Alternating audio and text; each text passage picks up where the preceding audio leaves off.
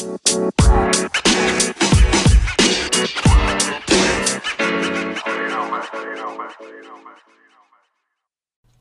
into episode three of Close the Playbook podcast. Alongside me is Matthew Trader and Trevor Bonitson.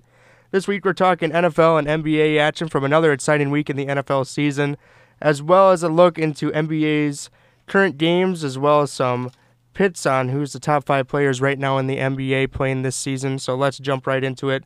First off, we each picked a game from this last week in the NFL season that we thought was entertaining to watch and very interesting. Guys, take it away. Matthew or Trevor, what was your pit, game you picked? So I picked uh, Vikings Ravens. Shocker. Um, yeah, I kind of predicted it would go either two ways. Either the Vikings just kind of come out no effort, give up on Zimmer, or they come out fighting and lose in a close, heartbreaking game like they've done multiple times this year and that's what happened. And I have a lot to say about this game. You know, I think the defense I thought played pretty well throughout this game, the first half of this game. Second half, uh, Ravens just got their running game going more. Um, Lamar Jackson just ran constantly. And the Vikings offense did what they have done in almost every single game this season and is got conservative, slowed the game down, and did not really do anything in the second half except for that drive at the end of regulation to send it to overtime. Um, I honestly am starting to look at this is like, yes, Zimmer should get fired, but Klint Kubiak is a bigger problem than I think people realize, and he's really turning this this number four offense from last year into a bunch of Sallies out there, just not doing anything. You're not letting Kirk really do anything. Let it rip down the field. He had a 50 yard touchdown to Jefferson right at the beginning of the game. He got three targets after that. Tyler Conklin had seven targets. Um, Thielen had six yards receiving. Um, so yeah, that's kind of my take on it. I think Klint Kubiak also needs to go at the end of the season. Yeah, that was an interesting game to watch, just for the fact that I thought the Vikings for the first half really kind of you know, slowed down Lamar a little bit. He wasn't running like crazy, and then I quit watching in the second half, and the dude ended with 120 yards rushing. It's like, how can a team go into, you know, a game against Lamar Jackson? You know what he's gonna do. How can a team like go in and stop Lamar Jackson like that? Well, how many carries did he have? He, I like the he had 21 carries. Like he was, yeah, he's just running it like crazy, and then or sec, and then Bashaud Breeland. Like I was actually super bummed out he got hurt because like Boyd looked horrible. He's letting Marquise Brown run all over him. And you know, it's just the same stuff every week. The Vikings get out by a touchdown. In this game, we were up by two touchdowns.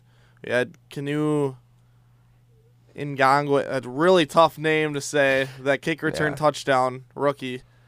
You know how to say it, Matt? Uh, it's like Kenny Ningangu or something like that. Yeah. Tough name to say. Shout out to him though. Awesome kick return touchdown And, you know, and it's like continuously like Kirk like right. I know me and you like we're watching the game over, and it was like Kirk does not know how to like call a timeout, or he's not allowed to call a timeout or audible at the line of scrimmage. Yeah. It was like Anthony Barr just got that interception in overtime. If you get an interception in overtime, like you should definitely go down and win the game. You're at the 30 yard line. Like now it's like it's not now it's sudden death. Like go down and win the game. And you got like the biggest play of the game, third and nine. And there are ten guys in the line of scrimmage, including corners. One safety out deep. And what do the Vikings run? And Kirk just like doesn't call any sort of an audible. What do the Vikings do? They run three receivers running like post routes. They're all deep routes. And a guy comes straight at Kirk and hits him. And Kirk just like throws it up. It's like audible at the line. You have you're gonna run three deep routes when you have ten guys. They're clearly gonna blitz. Right. I don't even think one guy was on KJ Osborne When he ran deep. Yeah, I don't know. It's something with the Vikings this year. In some of these games, it's like this game, Dalvin Cook had a good one, uh, 17 carries, 110 yards, averaging six and a half yards per carry. But then it happened last game. It happened this week too. It's like Kirk Cousins isn't targeting his receivers enough. It's like Justin Jefferson had three receptions. Tyler Conklin had five. He led the team, and then Adam Thielen has two for six yards and a touchdown. It's like eventually they're they're just gonna have to look towards their receivers more. It's like you can stress run game all you want, but in a situation like this, you need to win this game by passing. And I don't know if like you're I don't know if it's Kirk that's not like I don't know if Kirk's just like not allowed to throw deep on some of these routes. I don't know if like you go into the play like, oh, Tyler Conklin on a two yard in route. Like let's do that. Even though you got just or you got Jefferson and Thielen run deep. Yeah. I don't know if that's on Kirk or like I feel like it's got to definitely be a little on Kirk, but like I think the play call is just like conservative. Right. The only thing I really liked from that game was the opening drive. You take that deep shot to Jefferson, and Yeah. it's like you finally, you finally like, it shows what Jefferson can do once he gets behind the secondary. And I think you have probably three or four times a game you should take that shot. I mean, what's the worst thing that happened? You throw it deep and it gets picked off.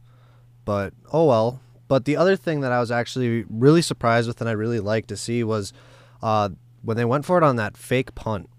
I don't think the Vikings have ran a fake punt in years. And just to see that this rookie come in, he returns a kick. I think it was two two possessions later. It's fourth and two. He gets the direct or he gets a handoff after on a fake punt. Gets about seven yards. He kind of looks like that spark that the Vikings kind of needed, and I think that was really cool for them to actually do. But again, Vikings ended up losing this one at, towards the end. And it was such a quick second half too, because like, you know, I was just went on a, like you know, I just went off about how they're too conservative in the second half, blah blah. blah but it's like, also it's like, the Ravens just drain the clock down, just absolutely dominated time possession, and it's like if you can't, you know, if the Ravens have an eight minute drive and then the Vikings go three and out, and the Ravens have another three minute or eight minute drive, it's like it's like look at look at what just happened in this game. And like Yeah. three and outs are so crucial, especially going up against a team like the Ravens because they can just drain the clock. And like they're I mean the running backs aren't that good, but Lamar is literally like a running back. Like I hate to say it. A lot of people, you know, that's so controversial, but like it's like Lamar runs it 21 times a game. Like he literally just gets the ball snapped to him and takes off. Yeah. It's really annoying to watch. Like I hated watching Lamar just run all over the Vikings defense, but yeah, tough loss. Another tough loss. Um, co- I don't think Zimmer really had any horrible time management issues. In this No, game. the only thing that you can say about Zimmer is, again, he's a defensive coach, and his defense let up 21 straight points. I mean, Yeah. Yeah. that's something that's unexcusable if you're a defensive head coach. Right. But Oh. you can stress Zimmer all you want, but This team has a lot of fight. I honestly am not gonna say the Vikings are out of the playoffs until they're eliminated. Like this, this like Saints look bad now too. Yeah. and it's like the f- six and seven seed are like, and any any team besides like the Lions and who else is down there in the Washington. I don't Yeah, know like any. I think there's two teams that aren't Oh. that don't have three wins in the NFC, and all those teams are still in it. Right. The Seahawks getting Russell Wilson back, but you know, the Vikings can get a few wins here. I would not count them out, but they got to be able to finish games. Nevertheless, Vikings lose to the Baltimore Ravens 31-34. Vikings sit at 3 and 5 and the Baltimore Ravens are at 6 and 2 up near the top in the AFC. Matt, what was your game of the week? my game of the week was the Titans versus the Rams. Uh, I know I, I had a hot take last week that the Titans were going to miss the playoffs, and I mean it's kind of looking less and less now. I mean they're seven and two. However, I was really surprised to see them go out and handle a, t- a high caliber team like the Rams. I mean, they won 28 to 14. It was just it was a bad game, I think, on Matthew Stafford more than the Rams team. Yeah. And uh, Tannehill looked like he has the capabilities of carrying the Titans throughout this this stunt with uh without Derrick Henry, but I was really surprised with this game for two things. Stafford, who arguably right now is at the top of the MVP race looked terrible. He didn't look like his usual self. And Tannehill looking like probably like like we, we kind of mentioned it last week, like a top 15, top 10, top 15 quarterback. He does what he needs to do to win. Exactly. And I thought he was really, really going to struggle with this without Derrick Henry being able to, you know, do enough. But I think he did a great job. Yeah, and it's like his stats are not crazy. It's like he went, he had 19 completions for 143 yards, uh, one touchdown and one pick. And the running game with, you know, they bring Adrian Peterson on. They had a bunch of people carry the ball. They only ran the ball like 22 times. And I, I really think that game really came down to how good the Titans defense played. The Titans defense played unbelievable. I mean, they hold an MVP caliber uh, player like Matthew Stafford to 294 yards, a touchdown and a pick at or two picks at home on that crazy explosive offense. Yeah, I think you pretty much said exactly what I was gonna say. I was like the none of the offensive stats by the Titans were flashy at all. You know, an AP when was averaging two yards per carry. Foreman was had a couple nice runs. Tannehill, I this game was totally on the Titans defense. You know, they had Right. Two they had a pick six and another interception that went pretty close to a pick six. I honestly didn't like what I saw from the Titans offense. I think they almost let the Rams back into that game. They had a I forget what the penalty exactly was, but I remember it's 21-9, Rams were driving and they had a penalty that killed their drive. Yep. And um, I think this defense has got to step up. You know, we looked at when they got Julio this year, and like the one flaw was, oh, the Titans' defense and secondary are is not good, and they came to play against the Rams, but they haven't came to play all year. You know, they've been, Yeah. you know, they've. I think they've been better than expected, but not like you know top ten defense like they showed against the Rams, and they got a tough schedule coming up. You know, I didn't absolutely hate Matt Stake last week, but this game kind of, you know, this game kind of puts a Yeah, it, asks, Yeah. it Tough. makes you ask questions now. yeah. It makes me, yeah.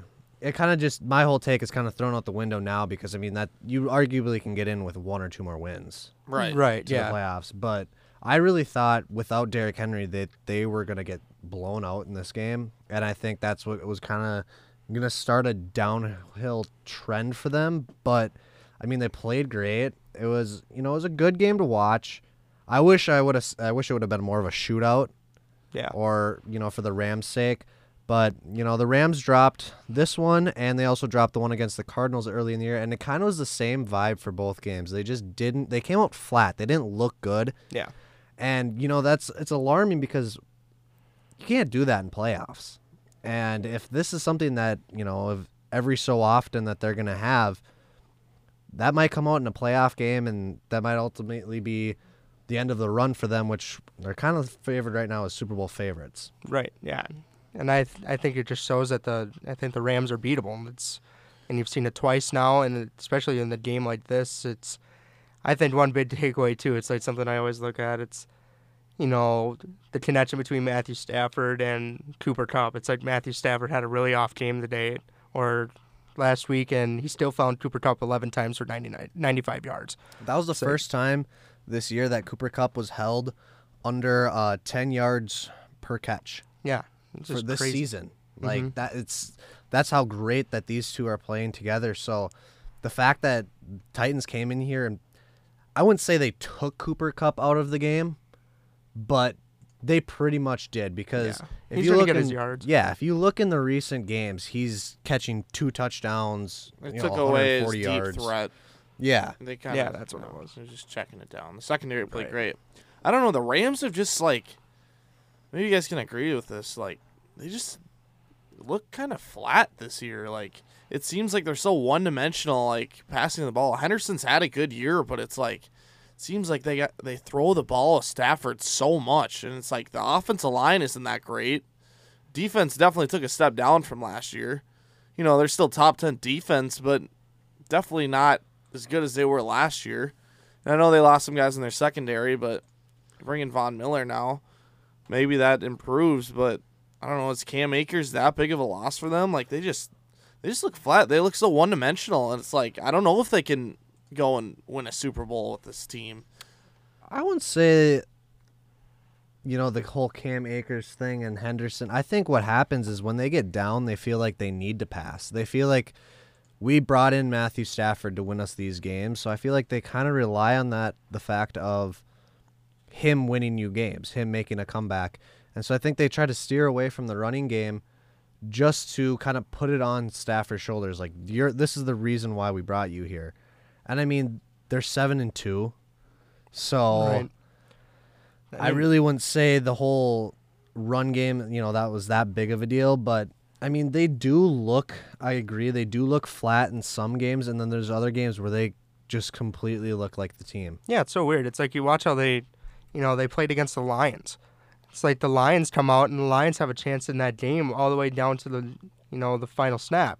So, I don't know. LA is an interesting team to watch, or, and they do rely a lot on passing. They're the number one passing team in the league and the number one offense statistically in the lead, but they're the number 18th um, rated rushing offense. They've league. taken care of business against the bad teams, but like, you know, the Colts they didn't look too great against. The Buccaneers, I will say that was an impressive game. Yeah. But the Seahawks, they only I don't even think they had any points up until the second half.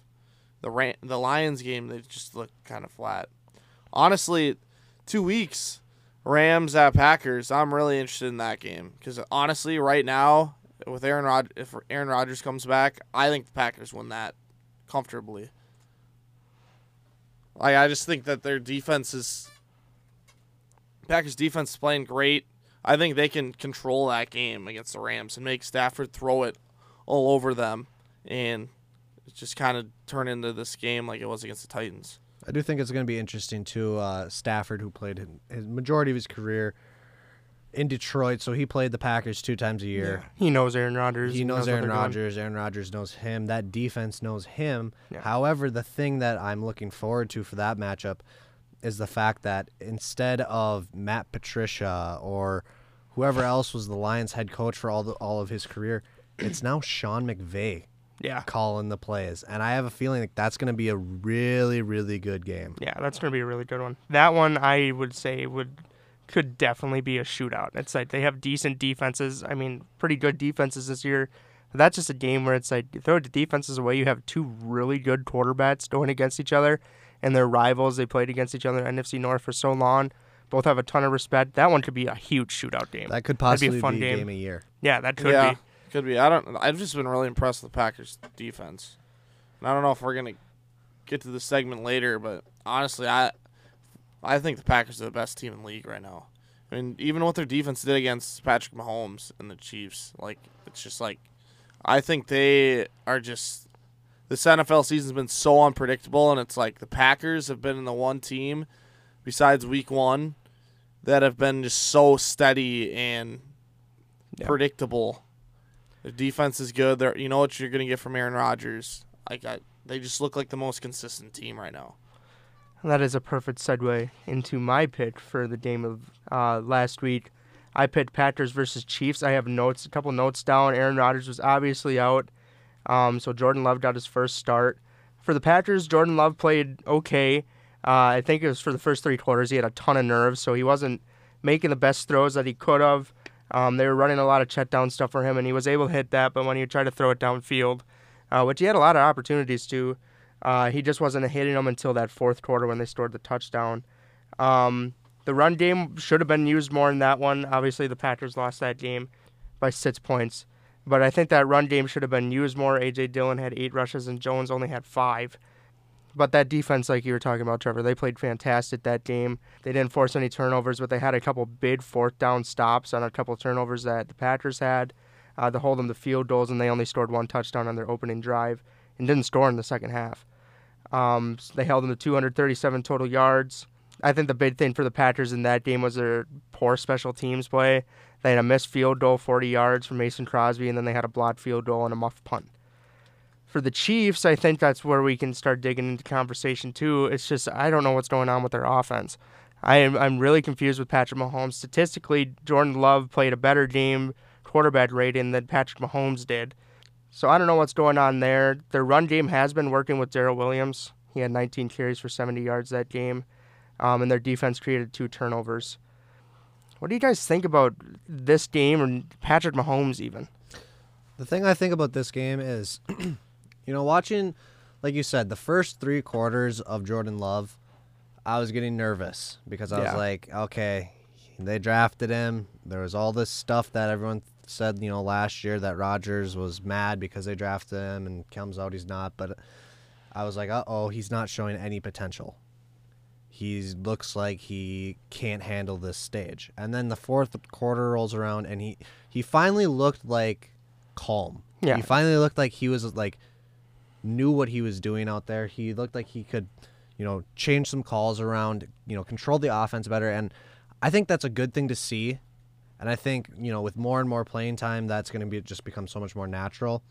I think the other thing, really the reason why I don't think the Packers won uh, is because of the fact that he just hasn't really had a chance to practice with a lot of the, you know, Davante Adams and the number one team since he is usually the backup. So there's a lot of throws where I feel like Rodgers and Adams have that connection on like a, a back shoulder kind of fade Yeah, just exactly. randomly down the field. And I think Jordan see, like knows that, and he was thinking, I might as well try it. And it just it didn't really work out. And I think that comes with time with between him and Adams, just you know getting that the reps in and and having like a call at the line maybe or something. Yeah, But in the huddle or something where you it's like that's what Rodgers and Davante do. They have a signal that he's going to throw a bad shoulder, and then they're ready for it. Yeah, That's something you can't teach. That's just something. exactly. have. That's something between two players that just know each other really really well. But like uh, the whole Patrick Mahomes situation, I mean, I don't really know. Personally, there there has to be something that isn't being told. I mean, if that's the off field, if it's he's secretly hurt, if something, if he doesn't want to be there, I don't know what the whole kind of thing is. Is but it, yeah, he like you said, he just doesn't look like the Patrick Mahomes of the last two years. Yeah.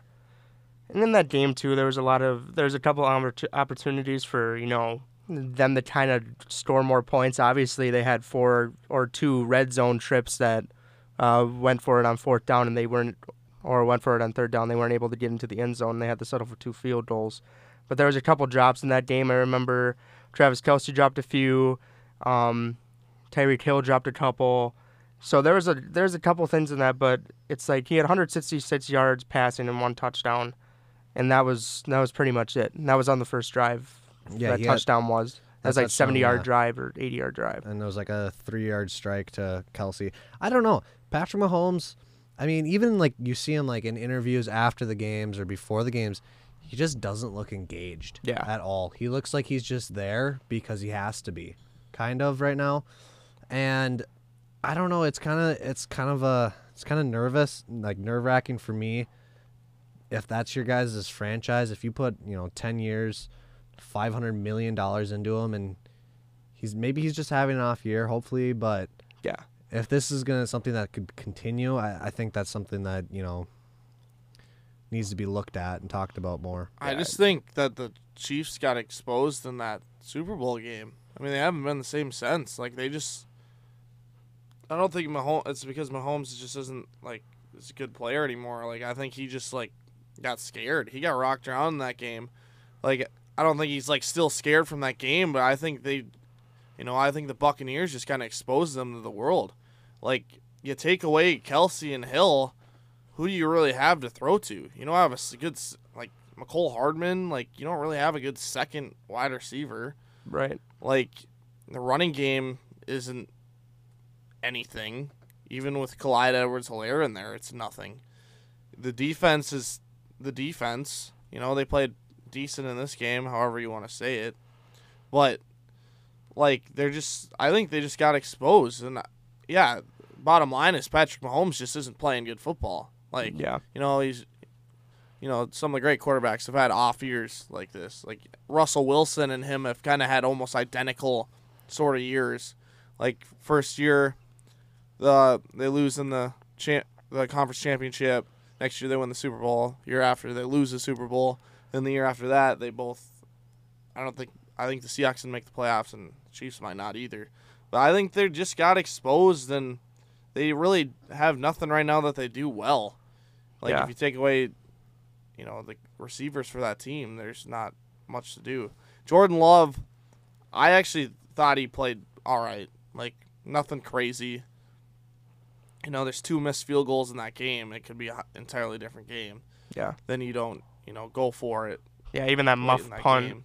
There's that muff punt in the second quarter where Right. they get the ball at, you know, the 15 yard line and defense holds them to a field goal. If that is a muff punt, that could be an extra drive for the Packers, and that was taken away from them, too. Like I think if Aaron Rodgers plays in this game, it's you know, two touchdown win Yeah. for him.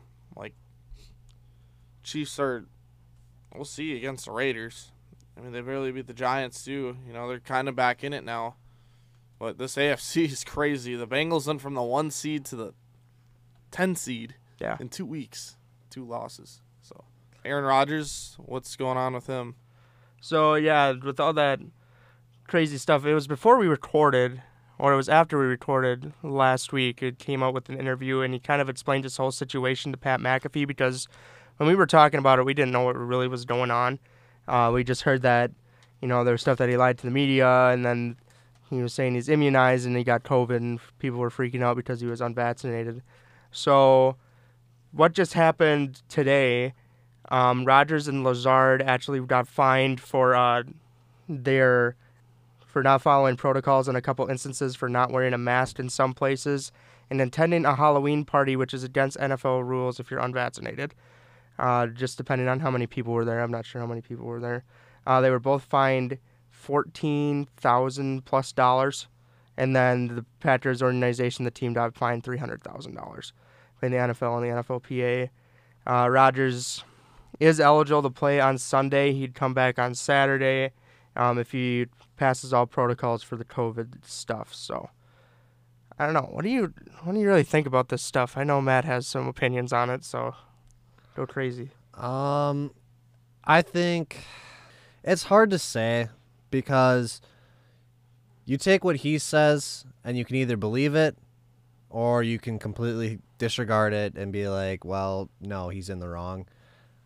I wouldn't say he's completely wrong for maybe not wanting to share you know his you know views and what he has if he's vaccinated or not. But at the same time, I feel like if he would have handled this better, it wouldn't been that big of a deal. Like, Yeah. I mean, and I know from an um, unbiased standpoint, it's like Rodgers should have just told the truth right away. Then he wouldn't have been in this situation. You know, standing from looking at it from like more of a biased standpoint, you can say, well, he didn't really say he was ever vaccinated, so therefore he really didn't lie, so therefore he really shouldn't be in trouble. I don't know, and I know he got he did an interview with Pat McAfee, and they talked about it, and he said that the reason why he didn't get the vaccine was because he didn't want the Johnson and Johnson, and he's allergic to Pfizer and Moderna. Right. And I know a lot of people are gonna say like, oh, maybe maybe he's lying about that too. However, if that's the case, and you know he whatever he couldn't get it, and he did go through what he needed to do and was deemed unvaccinated, then that's really on the NFL for not finding him right away for breaking protocols and Right. waiting until now. Yeah. So I think it's half on the NFL for kind of blowing up the situation more than it needed to really be blown up. And I think it's on Aaron Rodgers for what you know what he did. I don't think I don't think suspension. I do think the fine is necessary, but I don't think a suspension is really necessary for something like this. And I know you said something about him if he passes everything he can be back on Saturday. So do you think after this week it's going to be headline news, it's going to be more talked about, it's going to be more watched for not only Rodgers himself, but for the entire NFL for players that are unvaccinated? Or do you think that it's going to be kind of just like, all right, let's sweep everything under the rug again so we don't have to worry about this? I see. I I'm just kind of confused by the fact of it because I was kind of excited to see what the NFL came up with because you know they were like saying that he broke NFL protocols and he should be suspended for it. Um, never really said what kind of protocols he broke. He said that he didn't wear a mask during press conferences, which he wasn't supposed to do. So that's breaking NFL protocol. And I think now the reason the NFL put it down on this is because it came at a perfect time. There was that Halloween party he went to, and you can't go to an event with more than like I don't know how many number. It's a low Can't number. have any fun in this league anymore. Right, can't have any fun. That's like taunting too. Oh. But see, I think this will be something that'll be watched more in the lead now. I think it's something that they'll be watching the Packers more. I think Aaron Rodgers will be under a highlight. I mean, Allen Lazard got fined too, so that would mean he's unvaccinated and he went to that party. Um, see, I don't know. This is something now where it was like it was a huge deal. It got blown up. I mean, you had everybody was talking about it. I mean, they're talking about it on Fox News, CNN. It's like Ben Shapiro's talking about it. It's like now it's like a political issue because it's vaccines, and now it's just kind of fine has been there. Did they find him not enough, or should, did he deserve to be suspended? I don't think so. I think this is fine. Packers got fined three hundred thousand dollars too. I don't know. I think this is something that should just kind of be. You can watch anybody now. I think he did spur his words a little bit, and he took action for that. I'm like, all right, that's responsible. That was the only problem I had with it a little bit was that twisted his words, so then people would be confused about it. But And I mean, I you know if you're breaking NFL protocol with the rules, I understand that they're stupid, like he said. But it's like if you're breaking them, you're in the lead. You you'll get fined for it. Fourteen thousand dollars. Aaron Rodgers is nothing. That true, and like the thing that I think really for him too is, like he's been the focal point of the NFL, you know, arguably for the last ten years. Yeah. So he's a he's a big time athlete in this league. So therefore, it's like I think that's why it's even bigger of a deal. I think the fact that he did twist his words and he did kind of not outright lie and say I am vaccinated and now it turns out he's not, but he twisted it enough for people to believe it and I think I feel like a lot of people do that when they don't want to kind of, you know, be put on the spot and have everybody then ask questions and freak out and Right. whatever. But I do think that personally, he kind of he kind of deserves everything he got. And I mean, like you said, fourteen thousand dollars for him is absolutely nothing. Yeah. All right, we'll dip into the other piece of news that we have. Odell, that was big news across last week and this week. Odell was let go, obviously, by the Browns, and he was eligible to come off waivers on Monday. No one submitted a waiver claim, so he went off waivers, and he's currently, right now, as we're speaking, on Wednesday, an unrestricted free agent. Um, Odell has prioritized three teams that he'd like to go to. He wants to go to contenders. So he's pit the Packers, the Saints, and the Chiefs for his prioritized teams. Doesn't mean he's going to go there, but those are three teams that he has pit that he'd want to prioritize. The Packers today actually offered him the veteran minimum of 1.75 million um, because they can't really afford to spend a whole crap ton of money on him anyway. If he wants to go to the Packers that bad, he'd have to make that sacrifice. So, where do you guys think he's going to go? Is he going to be on a team that is going to be a contender? Where is he going to go? I like him going to the Raiders. You know, with all the Henry Rugg stuff that just happened, like, not really. You know, they Yeah. have a flashy offense. Derek Carr's a good quarterback. I mean, I- don't think Odell's going to get everything he wants here. You know, they're f- six and three team. I I like the Raiders. They, I mean, they desperately need him. Yeah. I don't even know. They got Hunter Renfrow, Darren Waller, Bryan Edwards. I don't. They got nobody. I I really like th- that uh, option for them, but other than that, not not a like a good team I could see him going to other than the Raiders. I don't think he's gonna go to the Packers. I couldn't see it.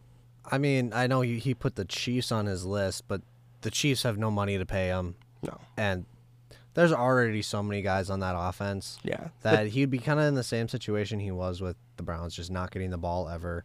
And I do think that um, right now, especially, um, I would like to see him either, like Trevor said, go to the, go to the Raiders, or I like the Saints. yeah, I mean, without Michael Thomas for the year, and who knows for the future, I think the Saints also probably have some money to spend. I mean, they don't really have big name budget players right now.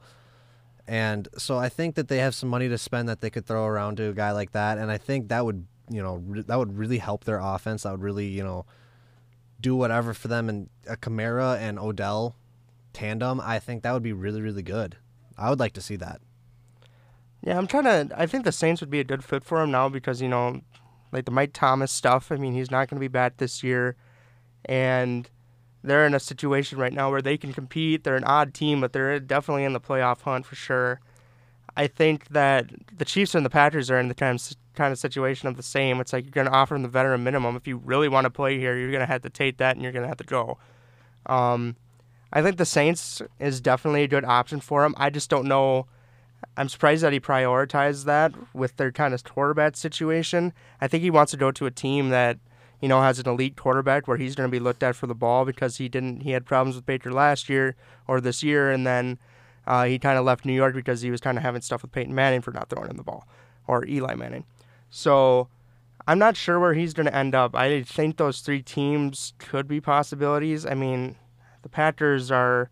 I think what he kind of does with like the Packers and the Chiefs is he kind of prioritizes those big teams to go and get leverage for someone else to offer him more money to go to their team because they're competitors. So, oh, let's uh, you know, like a team like the Raiders is gonna be like, oh, they, we don't want him going to the Chiefs or somebody that can compete from years on end. Let's throw him on our team, especially with all that Henry Russ, Rudd stuff going on. But I got a team for you guys. What about the Patriots? You know, Bill Belichick kind of likes those. yeah, He, he feels that he can like you know get them back on track. And, I like, heard something about down. I heard something about like the Patriots were like kind of in talks too about You know, stuff. they had Josh Gordon. They got Antonio Brown for a little bit. That didn't work out. But I think Bill Belichick sees that as like an opportunity. Like, all right, this guy's a good player. You got a new Yeah. young quarterback. Like, I think I can settle him down. I got that, you know, mean sort of personality yeah, that I can, I can get him back into shape. But I, I think that's an interesting team. I could see him in back. in yeah, the that's a good one too. I would really like that actually. I mean, I I think like by no means is Odell past his prime. No, like, not at all. Not at all. And I think that would be really good for a, a rookie quarterback like Mac Jones, who's kind of already proved himself Yeah, this year that he is a good enough quarterback, and you know he's only he's gonna only grow with time. So I think Odell, if I mean that's actually a really good take, Trevor. I really like that. I didn't even think of the Patriots, and I mean he would obviously be the number one option there. Yeah, and I think he needs to be. I think that's why. yeah, Well, him and Jarvis are close, but like, I think he needs to be like the number one. Guy. Yeah, I feel like he needs to be like the only guy. Like how he was in New York was you had guys around him that were capable of catching Yeah. the ball and getting yards, but nobody was scared of those guys. right. And I think that's the Patriots is no one's scared of anybody on the Patriots really. And then you bring in Odell, boom. But like if he goes to a team like, you know, the Packers or the Chiefs, Tyreek Hill's ahead of him, Travis Kelce's ahead of him. Davante Adams is ahead of him. You know, Aaron Jones is ahead of him. That he's gonna be kind of like the third fiddle, kind of like how he was in uh, on the Browns. Like Landry was ahead of him, Nick Chubb was ahead of him, Kareem Hunt was ahead of him, and it just never worked out. But Yeah, it's gonna be interesting to see what he does because he's still got a lot in the tank. Obviously, um, he's a good player. There's questions about, you know, how he is as like a, you know, as a player. He's kind of bit of a little bit of a hothead. He's somebody that maybe could ruin chemistry, but I think if he's on a decent team where he's respected, they re- he respects them back.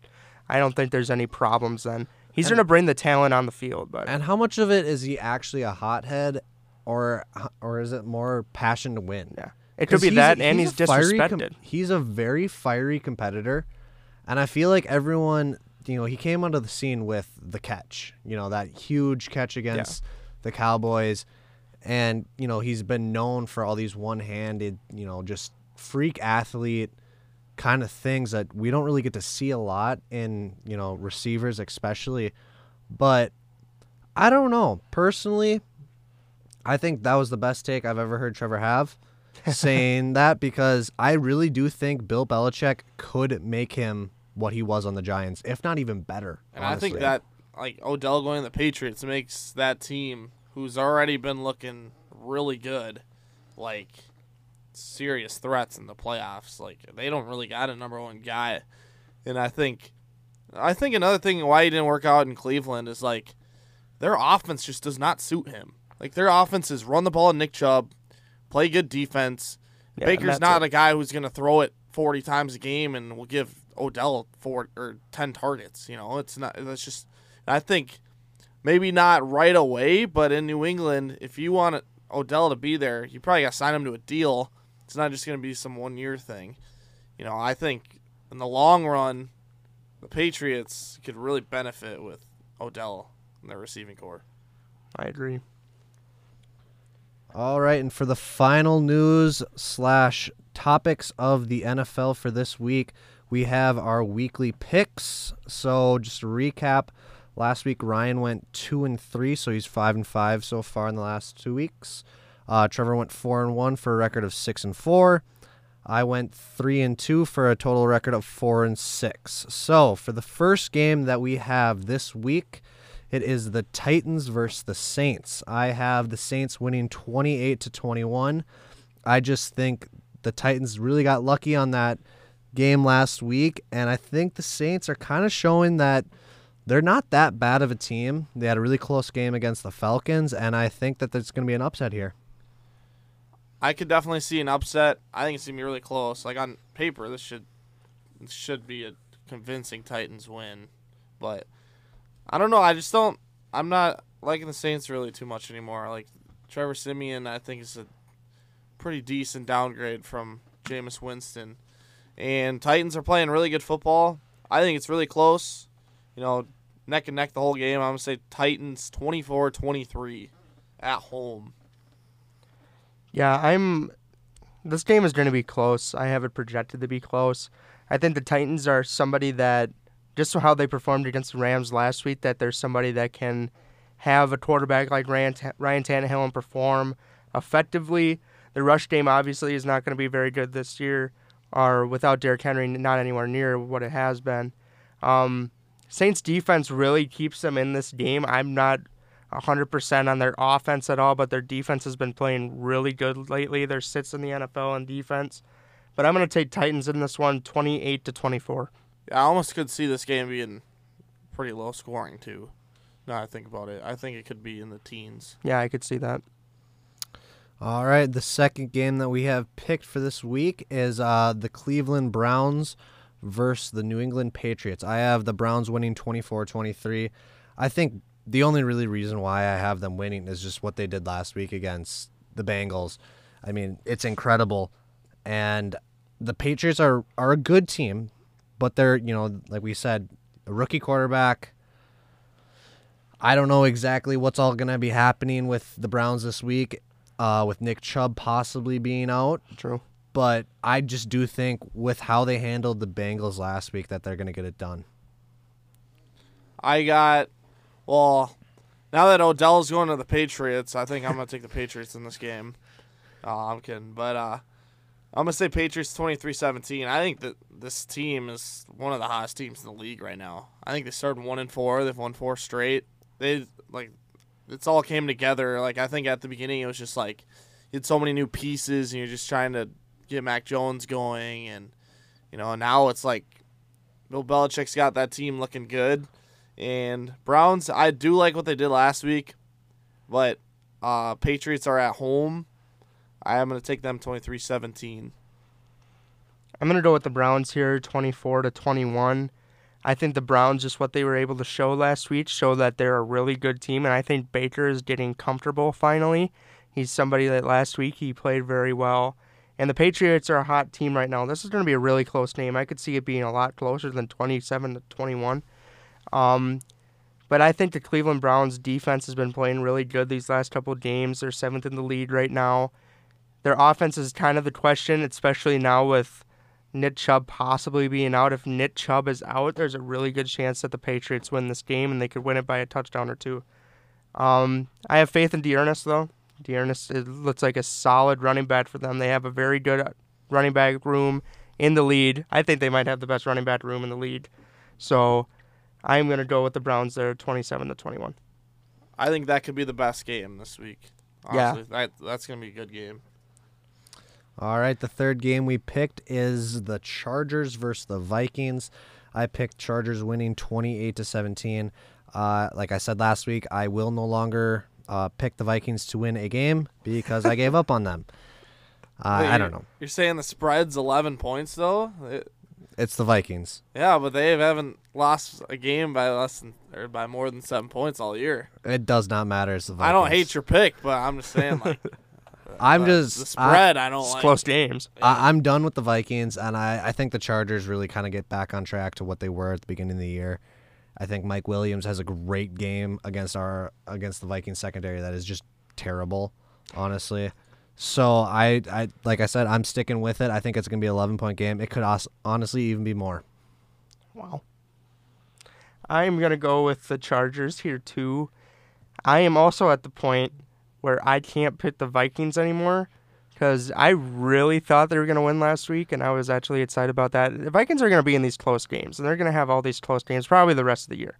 But it's like I just can't pick them. So I'm going to go with Chargers 31 to 21. I have a 10 point spread. I think the Chargers hop on to what they have been used to be doing. So I think Justin Herbert could have a really good game against the Vikings secondary.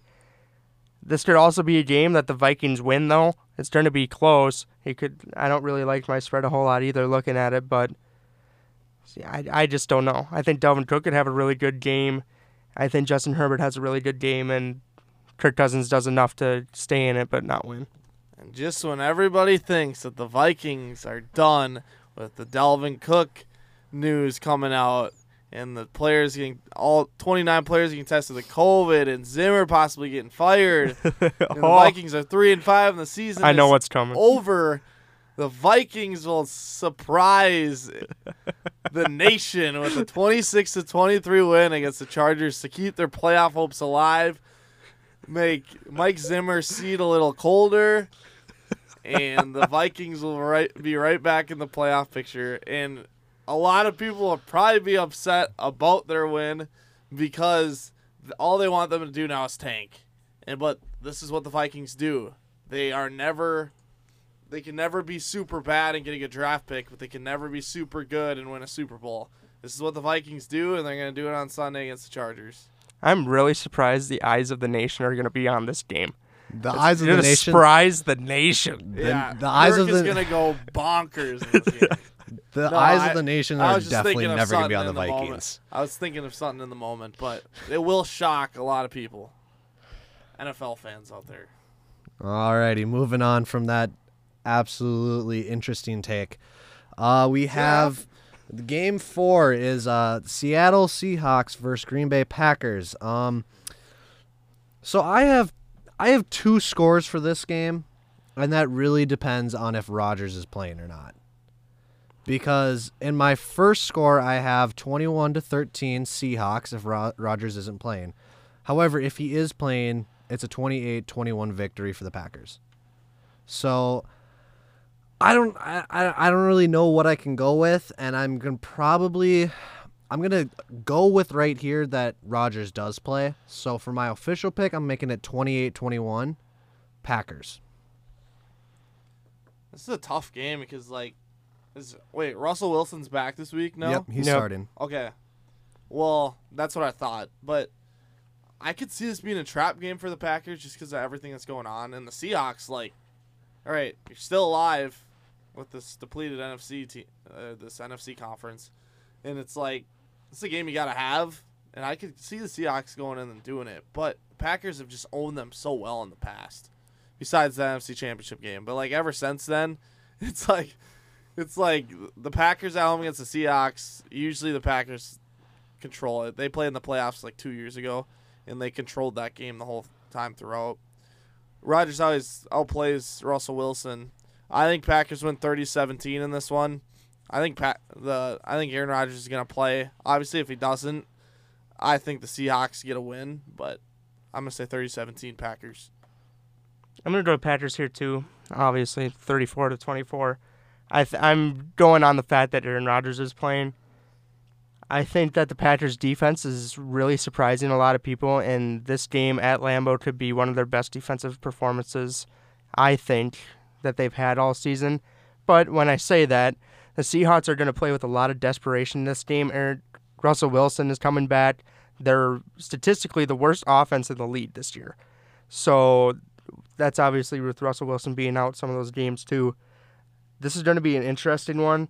I just don't know. Just don't know really the spread of it. I think Packers do get the win though. Aaron Rodgers is probably going to be playing. MVS is back. Uh, or David Bakhtiari is activated this week, so he will play this week. I know that for a fact now. So that is very good for them. I think that they get a big win at home, 20 or 34 to 24. All right, and for the final game that we picked was the Kansas City Chiefs versus the Las Vegas Raiders.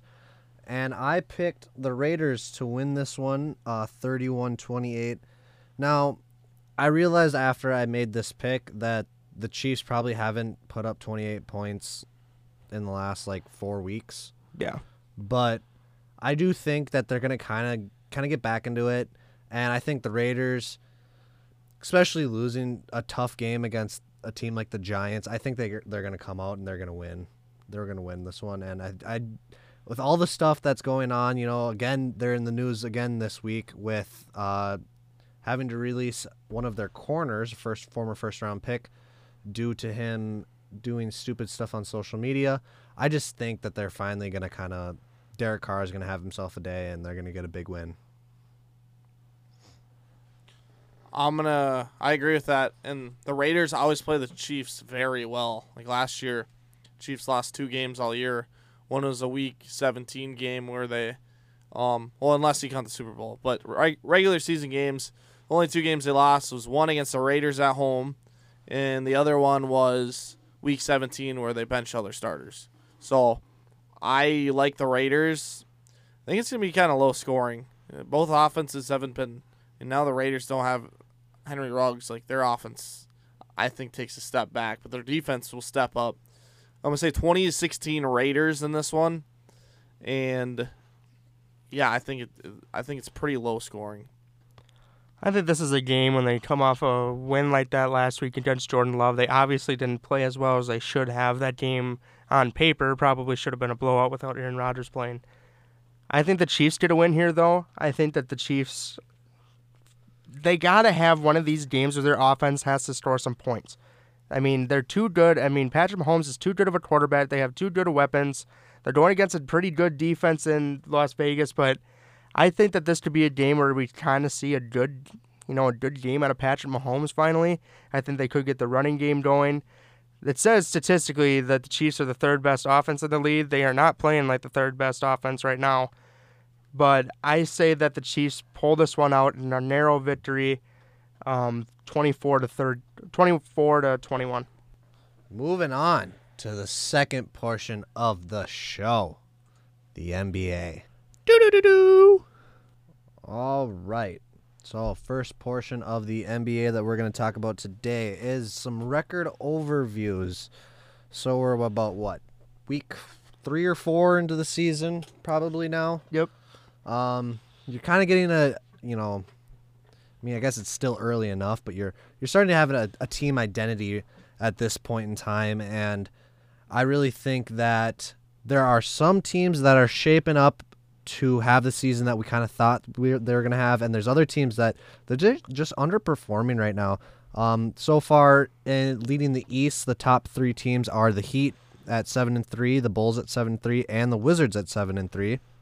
And for the West, it is the Warriors at nine and one, Jazz at eight and three, and the Mavericks at seven and three.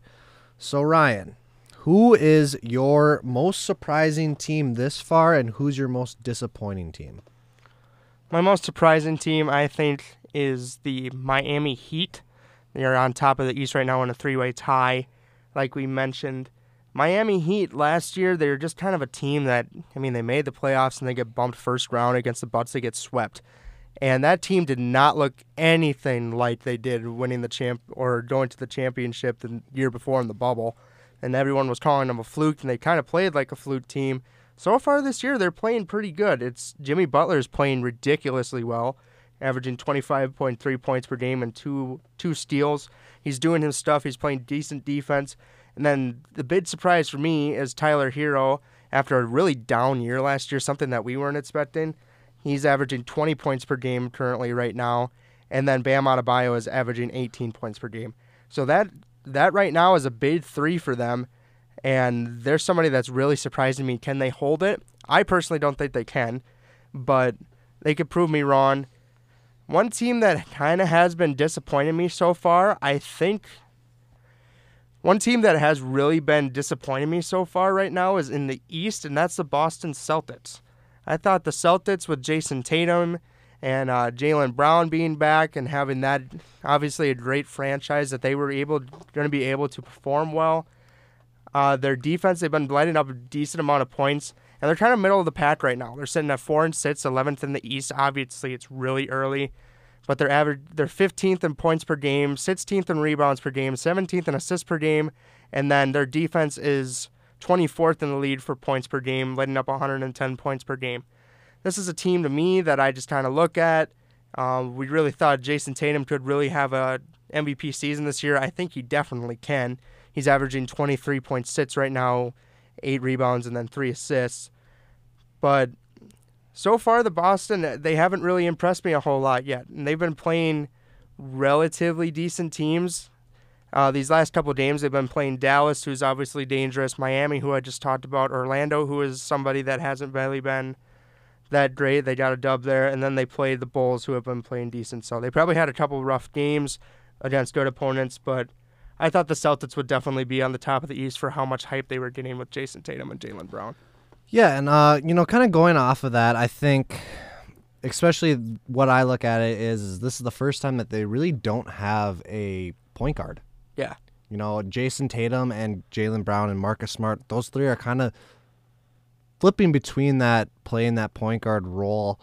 And I think that's maybe a, a reason why that they're not having the greatest success right now. And like we said, it is very, very early Yeah. in the year. So that could easily change in the next week or two. Um, so my surprising team of this year so far is the Washington Wizards, sitting at, like I said earlier, third in the conference, seven and three. You know, I think last year you have Russell Westbrook and Bradley Beal together, and everyone expected more fireworks out of them, and they made it to the playoffs. However, they just couldn't do anything. And you know, this year it's they trade Westbrook away. You bring in a guy like Kyle Kuzma, Montrezl Harrell. You know, doesn't really benefit your team. You think that much. However, so far it seems to be working. You know, you have your leading scorer, to, leading scorer Bradley Beal, who's kind of been going off the last couple years, anyways. But he's at 24 points right now. You know, five, five rebounds, five assists, having a, about a steal and a half per game. Just, just having a really good season so far. I mean, I like this team, and I think if this team could keep it up, they'd be an interesting team in the playoffs to match up against. Yeah. And my t- disappointing team in the this so far is also in the East, and that is the Atlanta Hawks. Obviously, everybody knows last year Atlanta made it to the Eastern Conference Finals um, after beating the uh, 76ers in a seven game series, was it? Yeah, it was a seven game. seven game series. They, they take the Bucks to six.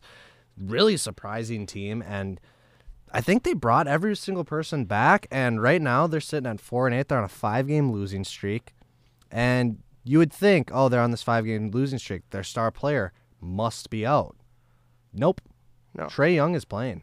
Yeah, that's He's That's at crazy, man. he's at right now he's averaging 24 points, 9 assists, 3 rebounds. He's shooting, you know, 43% from the field. He's only shooting 33% from 3. yeah. And I don't know, it's surprising to me because you would think after the success that they had last year bringing every single person back that they would just build on that. And Yeah. like we said, it's very early, very very early in the season, so we can't jump to conclusions right away, but they just I was really I was really disappointed. I expected them to kind of be like you said like a Celtics, kind of up in the front kind of of the East, but Yeah. so far nothing. What do you think about like, you know, obviously with Atlanta, we are watching them last year against the Bucks in the finals, and or not in the finals, uh, in Eastern Conference Finals, and you know they bring the Bucks to six, and they have a lot of really good role players on this team. Is this like an opportunity with a slow start for the Atlanta Hawks for like somebody to like Cam Reddish to get going, get more opportunities? Like in the playoffs, you saw him a little bit, and when he played, he was decent. It's like I think this would be an opportunity for Cam Reddish to start blowing up. You know, I've always liked Cam Reddish. I I, I watched him. You know, I watched his you know mixtapes from high school and Right. watched him when he played on Duke, and he was always a great player. I mean, he is six foot eight, shooting guard slash small forward.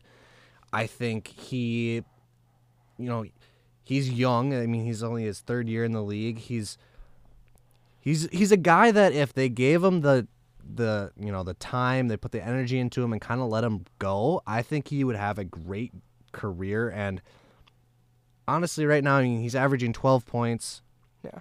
not really doing anything else on the, but he's shooting, you know, arguably 39% from three. So I do think that he is somebody that they kind of just let it go. Like, just go. Do your thing. If it doesn't work out, whatever. But I also could possibly see a trade coming.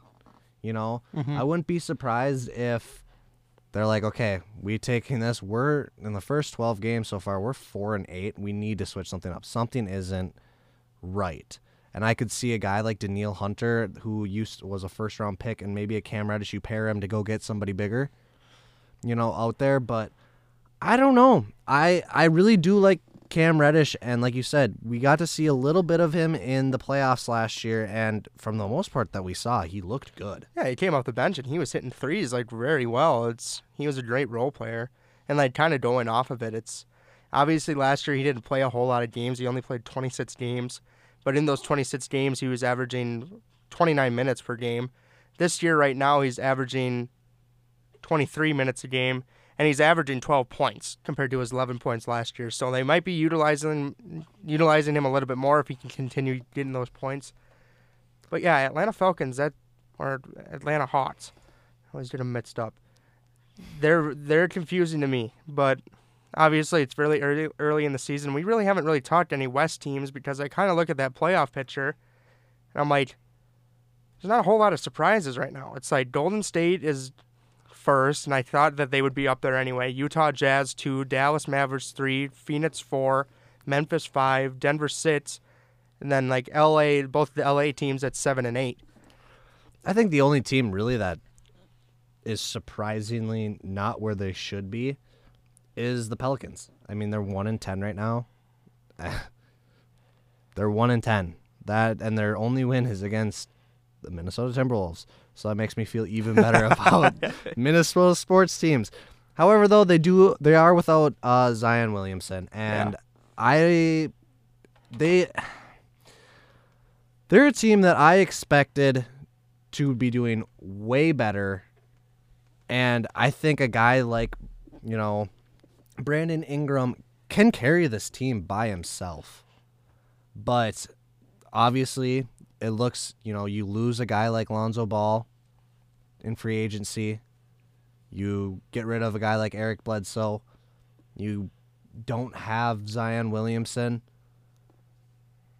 Plain and simple, they're just not good right now. Yeah. And I think that is the probably the really the only surprise in the West. Yeah. I mean, you could make a case that the Warriors are nine and one and no one expected it and blah blah blah blah blah. Yeah. But I mean, I think majority of people did expect it. The Yeah. fact that I mean, Curry is Curry. Yeah. I'm surprised by it. It's like Curry's gonna keep a team in the playoff hunt no matter what team he's on. He's just that explosive of a player. But their role players have been playing really, really good. Draymond Green is kind of looking like his own self. You know, you got Jordan, Jordan Poole. Poole. is really going off. I mean, they got good role players on that team, and they're definitely helping out. And you know, until Thompson can come back, I mean, they're looking pretty right now. So. And Klay Thompson might even come back early. uh, Yeah. From the reports that I've been reading on it, and like you said about role players, you know, Jordan Poole right now is playing about 29 minutes a game. He's averaging 18 points. I think that's that's literally all you know Curry really really needs. yeah, And there's somebody that really hasn't been talked about a lot this year that I'm kind of surprised with, and that's Andrew Wiggins. I really Yeah, haven't heard anything about him. Yeah, it's like Andrew Wiggins. It's like Iguodala almost gets brought up more than Andrew Wiggins does. Is Andrew Wiggins is kind of looked at too as a a scorer on that team, but Jordan Poole kind of took that stuff and ran with it. Mm-hmm. I know something. You know, as a Bucks fan, I look at it. I look at somebody like Gary Payton, that is coming off the bench. The dude has been blowing up lately. Yeah. It's like he's not putting up fantastic numbers, but against Houston he put up 10 and then off the bench against the Pelicans he put up 17 and against uh, Charlotte he puts up 14 and somebody that is averaging not that many minutes per game in the past, but now he's getting around 17 to 20 some minutes and I know he's on the Bucks for a while and it's he played pretty good basketball. He's a physical player and he's like got athleticism like crazy athleticism. Like I look at it and he's like I get vibes of Derrick Rose athleticism from him. He's just crazy. and the reason why he's been in the news lately is because of the fact that he has been posterizing people left Yeah. and right, and it, and just looking at him, you don't really. It doesn't scream somebody who could poster. no. Like he just he just doesn't look like a guy that is that can do it. I mean, I don't know. It's it's it's fun to watch, like you said. I mean, obviously everybody knows his dad, Gary Payton, the glove. So it's it's a fun thing to watch. I like it, and I don't know. I this so far this NBA season is kind of what I've expected, and you know, I, I obviously NBA is my favorite sport, and so it's like just being able to watch some of these games and see some of these players doing what they're doing. It's I just love it, and I love this time of year for this, and we're just getting started. Our next topic is some NBA news. Uh, a couple days ago, Jokic and Markieff Morris they decided to do and have a little pushing match.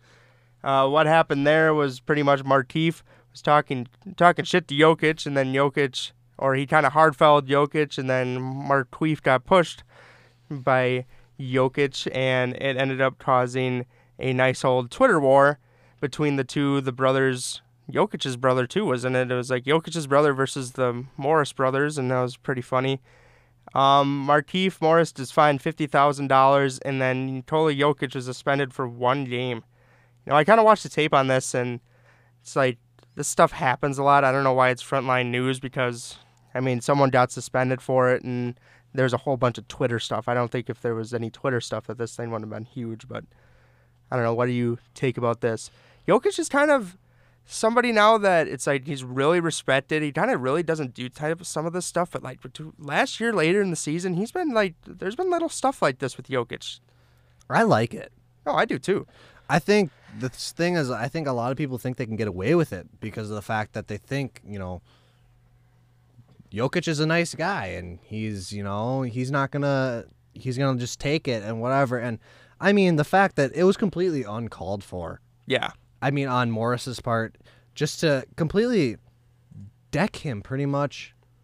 I mean, and what do you expect? I, the guy reacts. I mean, you know, emotions get out of hand. Like Udonis Haslem says it best.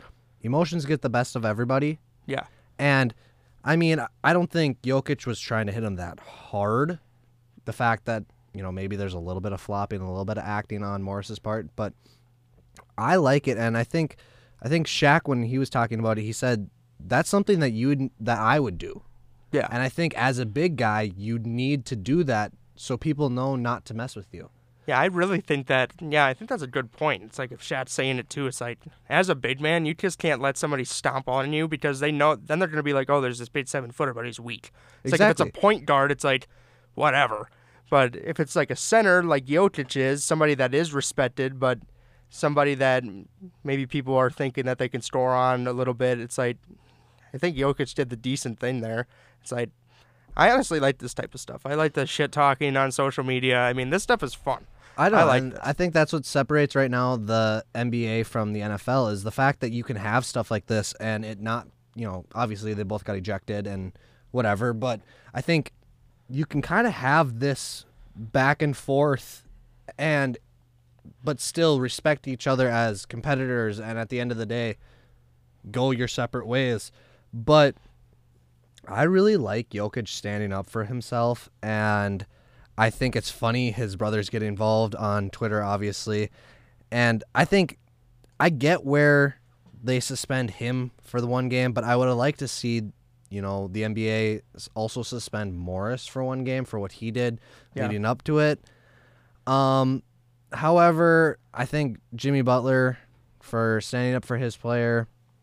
It's a it's the right thing to do, but also at the same time, what is Jimmy Butler really going to do? Yeah. I don't. I mean, I don't. I get you know you stand up for your teammates and you do whatever, but I think Jimmy Butler kind of overstepped his boundary in that aspect of Yeah.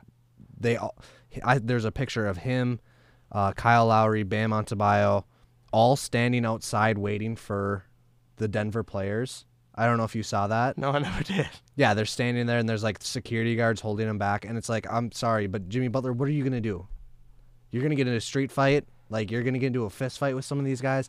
And I get, you know, tempers flare and everything, but at the end of the day, this isn't something that you get into a fight over. This isn't something you throw punches over. This isn't.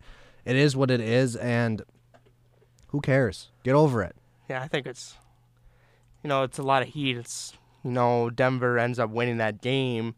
I mean, this happened with 2.30 left. I mean, I don't even know, it was Miami even in this game? This is kind of something where it's like stupid, where it's the end of the game, stuff like this happens, they get frustrated. I don't know, and that's that's that's what I'm saying. It's just it's stupid to me, and I mean the final score is 113 to 96. Yeah, so Heat were out of this game probably. So it's just emotions are flared. I I think it was funny when you know Tyler Herro just is like after he pushes Markieff, he's like, "Hey man, you don't do that." Just like yelling at him. He just doesn't even go up to him. He's just like, "Hey man, you don't do that." And then Jimmy Butler flies in. Exactly, like- that's what I'm saying. It's like obviously you know Tyler Herro is going to stand up for his guy too, and I, watching the video of it, it looks funny because it's like, what are you going to do to Jokic? Jokic just put that dude on his ass. yeah, What are you going to do? You're going to come in here and verbally verbally say, "Hey, don't do that."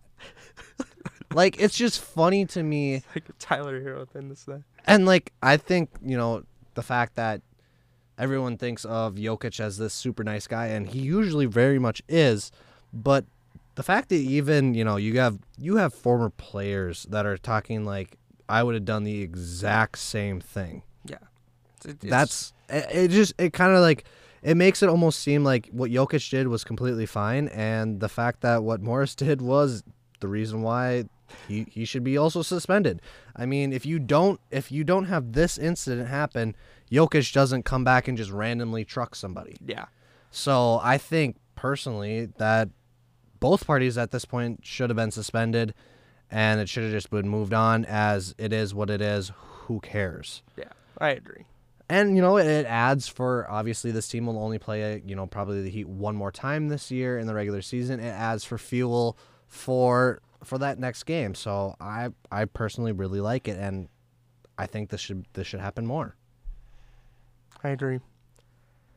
The next piece of news, the biggest piece of news that we'll talk a whole bunch about, Ets NFL star Frank Gore to fight Ets NBA player Deron Williams in a boxing match on Jake Paul versus Tommy Fury in the undercard.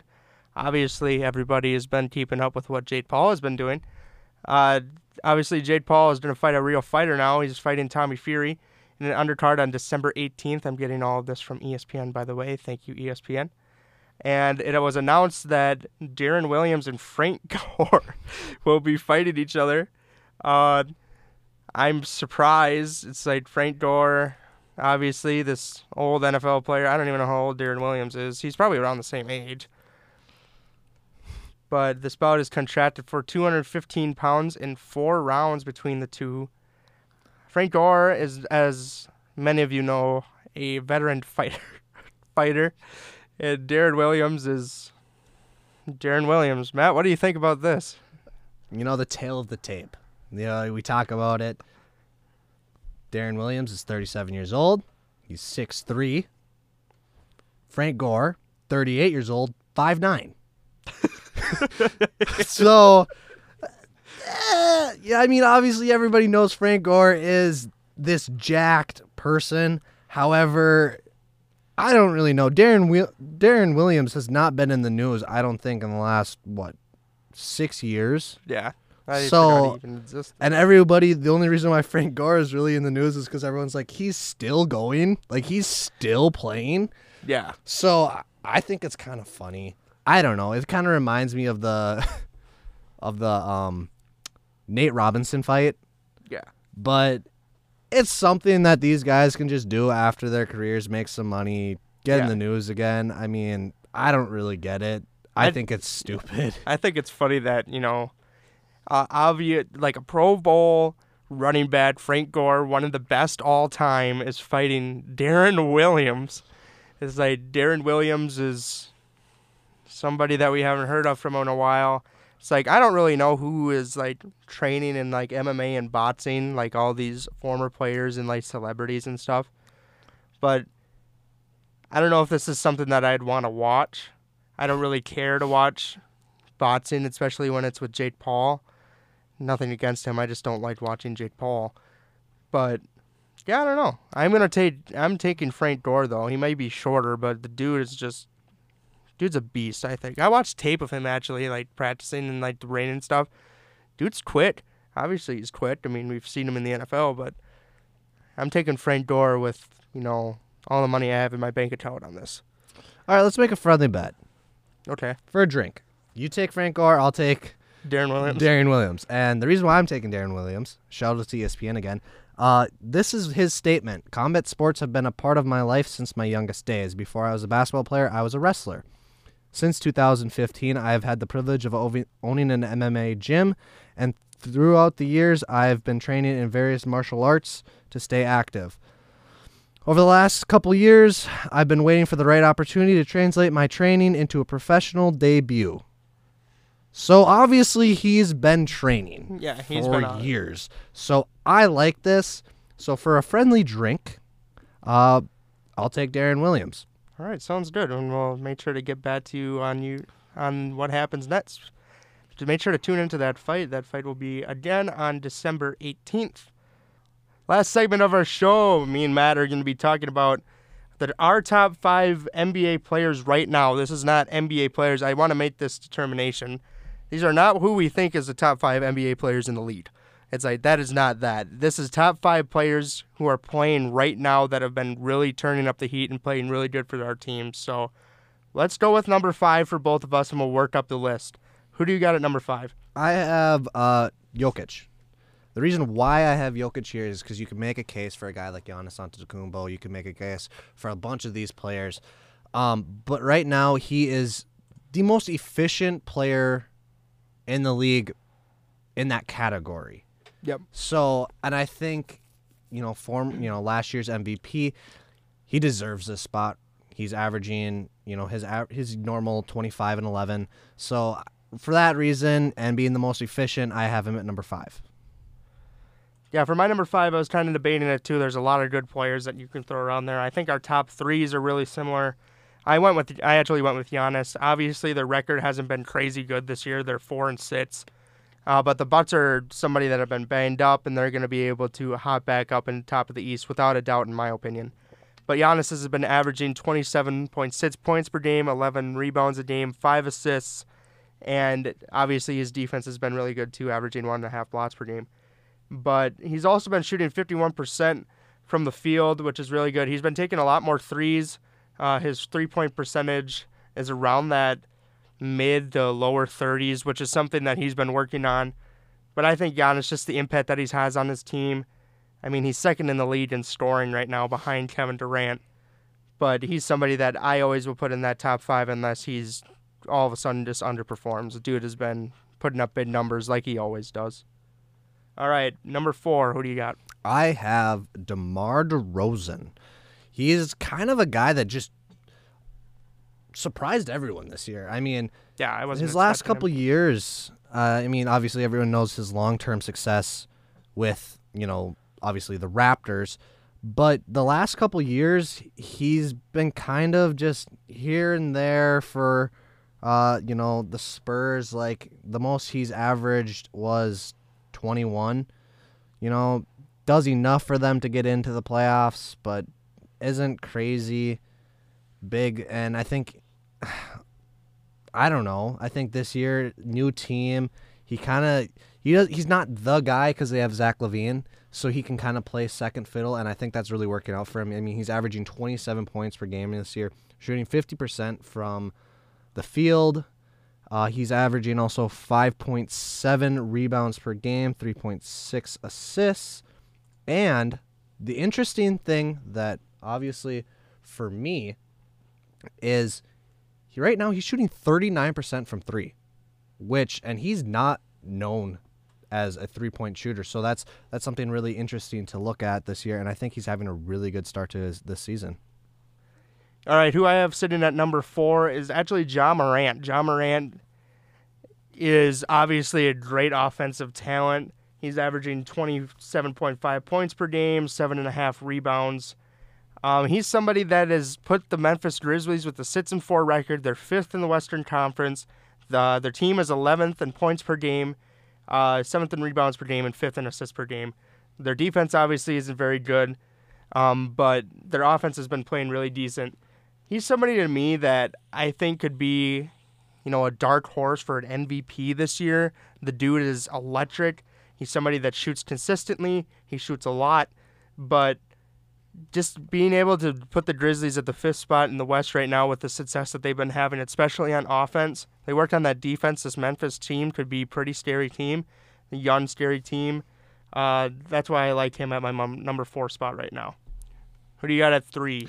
At three, I have Kevin Durant. I mean, Kevin Durant is doing Kevin Durant things. Number one in the league in scoring. You know, obviously the team's success is not there right now. However, like we said earlier, it's super early in the season. I think that that changes for them once they kind of just get a footing. But Kevin Durant is just doing Kevin Durant things, and I mean, it's hard to have him not in Right. the top five ever in this, you know, in the NBA. And he's arguably one of the greatest scorers of all time, just pure scorers. So that's the reasons why I have him at three. At my three spot, I actually have DeMar DeRozan. Like you said, he's averaging that 20 some point, 27 some points per game. He's put the Bulls uh, at the second spot in the East with a seven and three record. He was somebody to me that I look at that I didn't think DeMar DeRozan was going to be somebody that's going to be putting up all these points. I was thinking Zach LaVine first, and honestly, I was thinking maybe Vucevic second. Vucevic is somebody that you know, these last couple years, he kind of sits in the spot, like in the shadows a little bit. He's not somebody that's ever talked about specifically. Uh, usually, big men like that usually aren't talked about as much. Uh, but I thought Vucevic was going to have a good year. I thought DeMar DeRozan would be third or arguably second. But seeing him averaging these points right now is really good. I'm a big fan of DeMar DeRozan. Uh, I liked him obviously when he was, you know, at Toronto, and then he jumped around a little bit. And obviously, right now, I hope he keeps up with his success.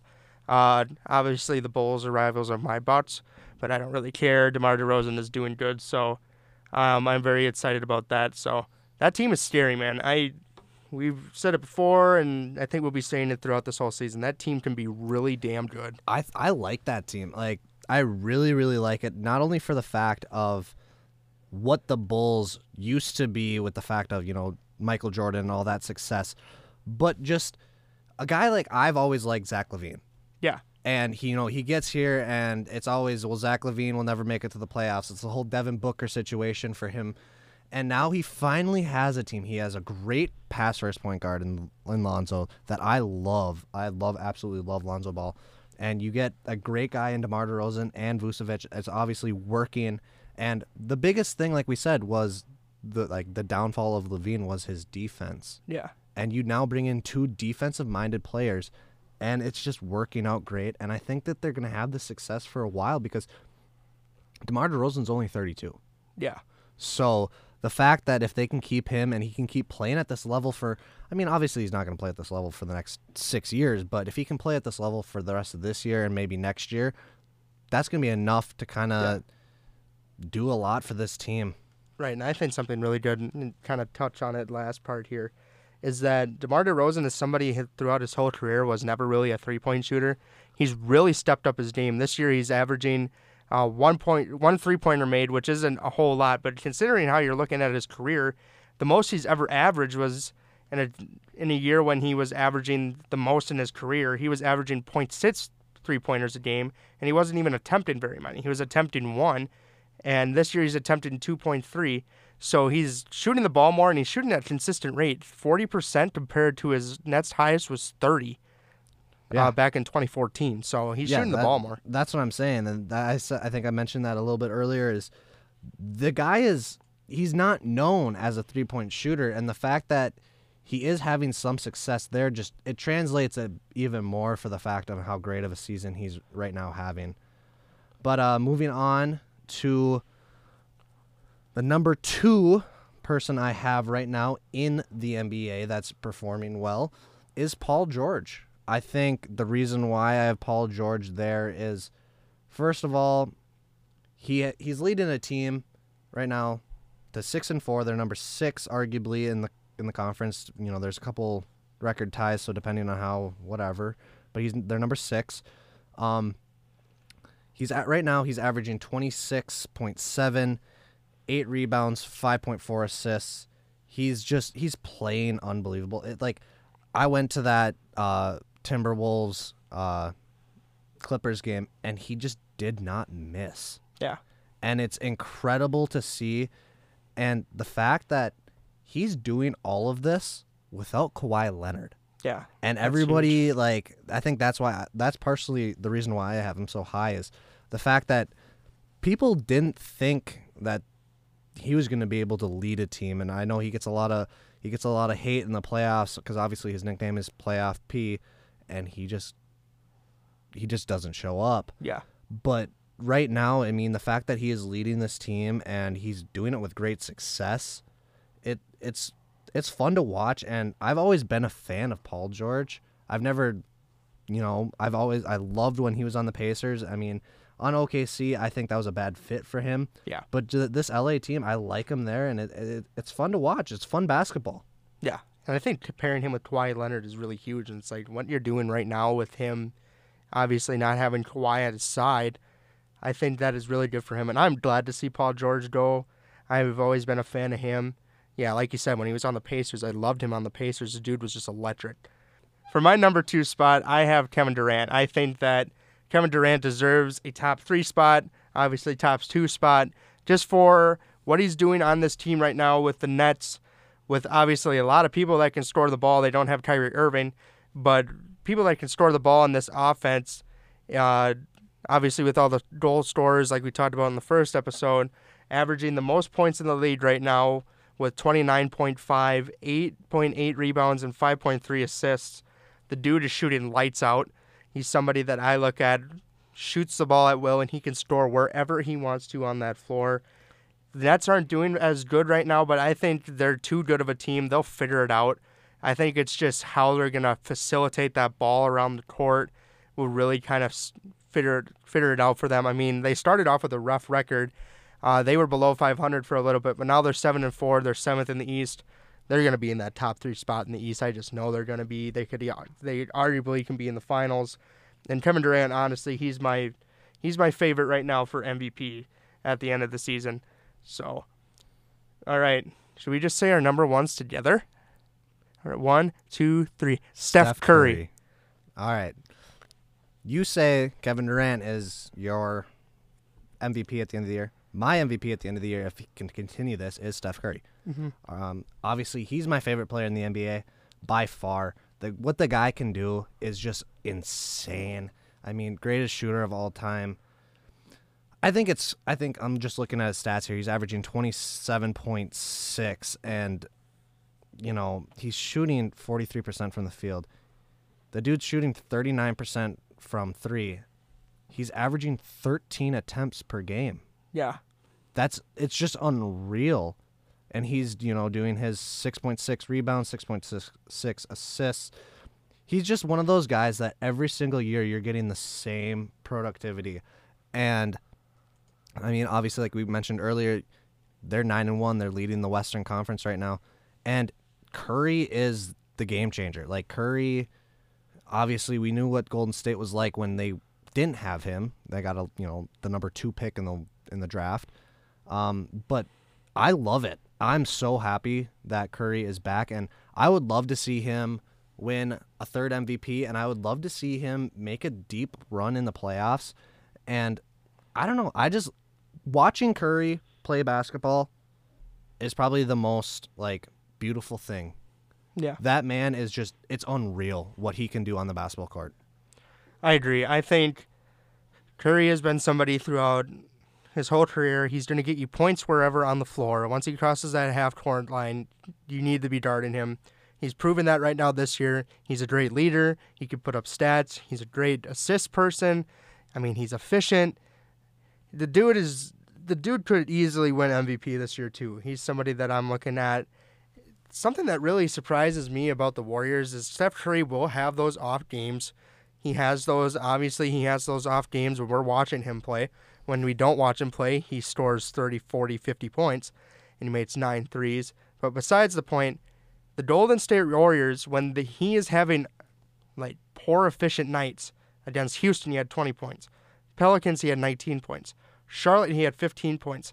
They still got all wins, and he was shooting uh, from three point line. He was shooting 27%, 35%, and then 37%. So that isn't crazy bad. But when he isn't putting up those crazy amount of points like he usually does, the Warriors are still winning these games with the with their role players and whatnot. So Warriors are somebody that in the West I could just see maybe sticking up there in that those top three spots too. I don't know. They're a young team. I would love to see it. They deserve to be back there. And when they get Klay Thompson back, they'll definitely be up there as Steph Curry can continue to perform what he's doing right now. And I think the thing, my favorite thing about Curry is the fact of how great of a dude he is off the court. Yeah, he's a great leader. Great leader. He's a great guy. Great, you know, family man. And like, I just, like I said earlier, it's just incredible to watch. And you, you root for these kind of players. Like, yep. it's it's hard to be like, I hate Steph Curry. Yeah. Because if you say you hate Steph Curry, it's there's a reason why you hate him, and it's probably because well he beat my team. Yeah, like he's he makes this look too easy. Yeah. Like this, like he he plays like he's in the video game. Like it's just unreal to see, and I honestly I love it. All right, that does it for episode three of Close the Playbook. Tune in next week for all the NFL, NBA, and other sports action. We'll catch you next week.